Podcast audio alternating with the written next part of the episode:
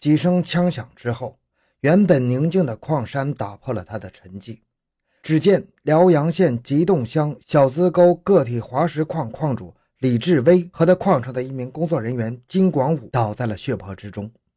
欢迎收听由小东播讲的《深山里的枪声》。回到现场，寻找真相。小东讲故事系列专辑由喜马拉雅独家播出。立刻出现场，辽阳县有枪杀案。辽阳市公安局刑警支队和辽阳县局刑警大队的侦查人员在市局刑警队长王明清的带领下立即赶赴现场。此时时钟指向了二零零二年十一月十四日上午八点二十五。到达现场以后，警方立即兵分三路，一路现场勘查，一路现场访问，一路查询死者信息及与其有业务联系，特别是有矛盾的人员。枪杀现场的外围已经围满了矿工，他们在纷纷地猜测着是谁杀了矿长呢？是谁用这么残忍的手段？到底是为了财，为了情，还是为了仇呢？这一切的一切都在等待着一个公正的答案。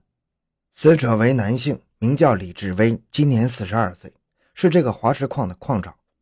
他的头部和胸部各中一枪，头部是致命伤。另一名受害者叫金广武，是该矿的一名工人，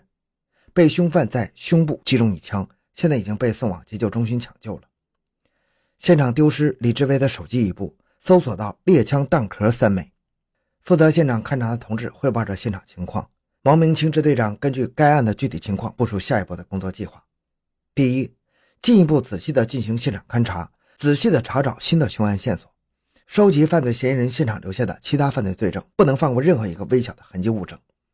第二，认真全面地查访矿工，寻找目击证人，围绕死者李志威的通讯录上的名单和电话号码进一步排查，缩小侦查范围，发现可疑对象。第三，加强对伤者金广武的安全保护工作，封锁金的治疗消息，严防意外，待伤势稳定之后及时组织询问。第四，与周边的鞍山、海城、右岩警方通报情况，收集有关枪案的信息。第五，逐一询问落实周围矿区业主间的往来关系，查找矛盾关系。第六，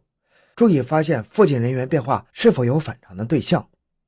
经过一段时间的紧张工作，线索虽然一条一条的汇总上来，可是没有能够确定犯罪嫌疑人的有力线索，案件的侦查工作一时陷入僵局。经医院的全力抢救，被害人金广武脱离了生命危险。此时询问金广武，据金回忆，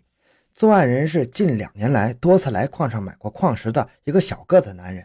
该人于十四日早上七点半到矿上与矿主李志威没说上几句话，就掏出一把短枪对着李志威连击两枪，致力死亡。金广武刚欲穿衣服，被凶犯就击中一枪，当场晕倒。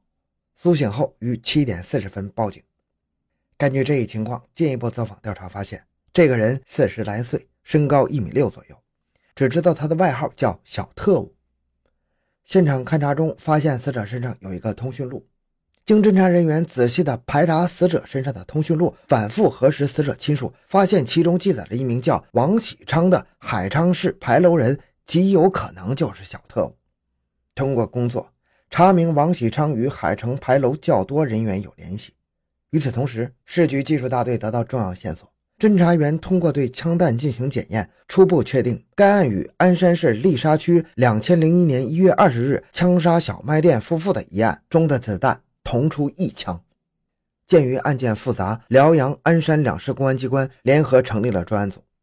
在两市相关部门的配合下，经工作查出王喜昌与牌楼镇房山村一个叫王金平的女子联系频繁，于是迅速传唤王金平。审讯室里气氛紧张而又凝重，警方对王金平审查了三个小时。到了次日凌晨四点，王金平终于交代出该人是他处了五年的对象，是海城东关人，名叫王明海。至于现在在哪里，他真的不知道，已经有一个多月没有联系了。但是他在内蒙古阿拉善盟有一个原来在狱中的铁哥们，他能不能去那里呢？他手中可能还有一把手枪啊。至此，案件有了突破性的进展。于是王明清支队长果断决定兵分两路，根据此线索立即奔赴内蒙古阿拉善盟追捕王明海。另一路，侦查人员在鞍山刑警支队的配合下，围绕王明凯持枪杀人作案的动机展开了大量的调查，发现与死者有矛盾的辽阳县某矿矿主于兴波有雇凶杀人嫌疑。专案组又围绕着与于兴波接触的人员展开工作，查出于兴波的侄子于云龙、司机贺刚及跟车的李翔案发之后行为异常，有参与作案的嫌疑。警方又通过工作查出了李强的哥哥李敖，男三十四岁，案发时间在现场出现，并且在案发前后与王明海联系频繁，有参与作案的重大嫌疑。在十一月二十四日七点传来好消息，涉及此案的王明海、李敖两名重要犯罪嫌疑人在内蒙古的阿拉善盟被抓获了。审讯室里静得连呼吸的声音都听得见，一面是侦查员们怒视着犯罪分子，一面是犯罪分子低头算计着怎么做最后的抵抗。经过对二人的审查，该两名犯罪嫌疑人交代了其二人受雇于海城市洋华工贸有限公司董事长于兴波持枪杀害李志威的犯罪行为，并交代案发前后于兴波先后分三次由其司机贺刚出面给凶手王明海、李敖拿杀人酬金 七点八万元。另外，于云龙、李敖等两人也都参与了这起有预谋的持枪杀人案。经查，犯罪嫌疑人贺刚，男三十三岁，家住海城市牌楼镇，是董事长于兴波的司机。犯罪嫌疑人于云龙，男三十三岁，是于兴波的侄儿。犯罪嫌疑人李翔，三十二岁，是犯罪嫌疑人贺刚的妹夫。十一月四日，犯罪嫌疑人王明海、李敖持枪杀死李志威之后，上述三人畏罪潜逃。于是警方马上开始了对这三个人的追捕工作。经工作查出，该三名犯罪嫌疑人案发之后曾在上海、江苏及浙江等地出现过，而后即切断了与外面的联系，下落不明。专案组的同志们分析认为，犯罪嫌疑人有可能选择在海城地区藏身，我们也应当把工作重点放在海城。于是秘密的在犯罪嫌疑人可能出现的地方做了布控，并对重点地区进行了重点布控。但是由于该三名犯罪嫌疑人是海城本地人，情况熟悉，落脚点非常多，加之手中有很多的钱，所以很少与外界联系。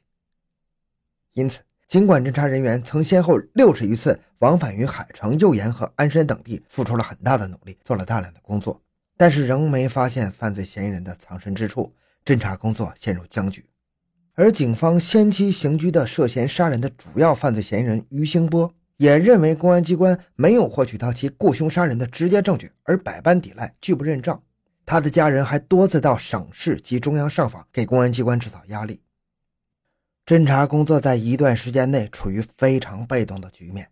面对如此大的压力，专案组对前期的工作进行了细致的分析和总结，对后一段的工作提出了明确的要求和工作思路。专案组的同志在龚立军的带领下，把压力化为动力，拓宽侦查思路，同时把摸排工作渗透到一切可能与犯罪嫌疑人接触的人员中，并对重点人员实施全天候的守候。功夫不负有心人，警方顶住了重重的压力，经过秘密细致的侦查，终于获得了一条重大线索。犯罪嫌疑人贺刚、李翔两人现在躲藏在海城市南关的一处居民楼内。二零零三年五月二十二日，警方火速赶到海城之后，立刻对贺刚、李翔可能藏匿的楼区进行了布控和蹲坑守候。时间一分一秒的过去了，可是狡猾的犯罪嫌疑人就是不肯露面。专案组又经过秘密细致的侦查，终于获得了一条重大线索，发现了贺刚的拼父侯丹。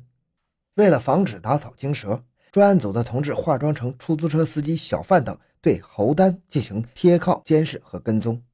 二零零三年五月二十四日下午两点，当侯丹到海城大酒店一零零一房和贺刚见面的时候，侦查人员突然冲进屋内，与负隅顽抗的犯罪嫌疑人贺刚展开了激烈的搏斗，终于将其擒获了。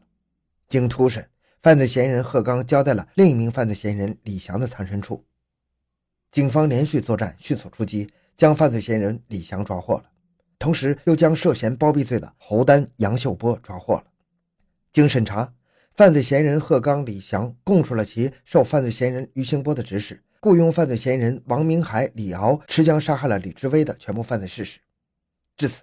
辽阳一一一四和鞍山一二零两起特大持枪杀人案终于真相大白。历时半年之久的侦查抓捕工作终于画上了圆满的句号。夜又静了下来，小城又恢复了往日的平静。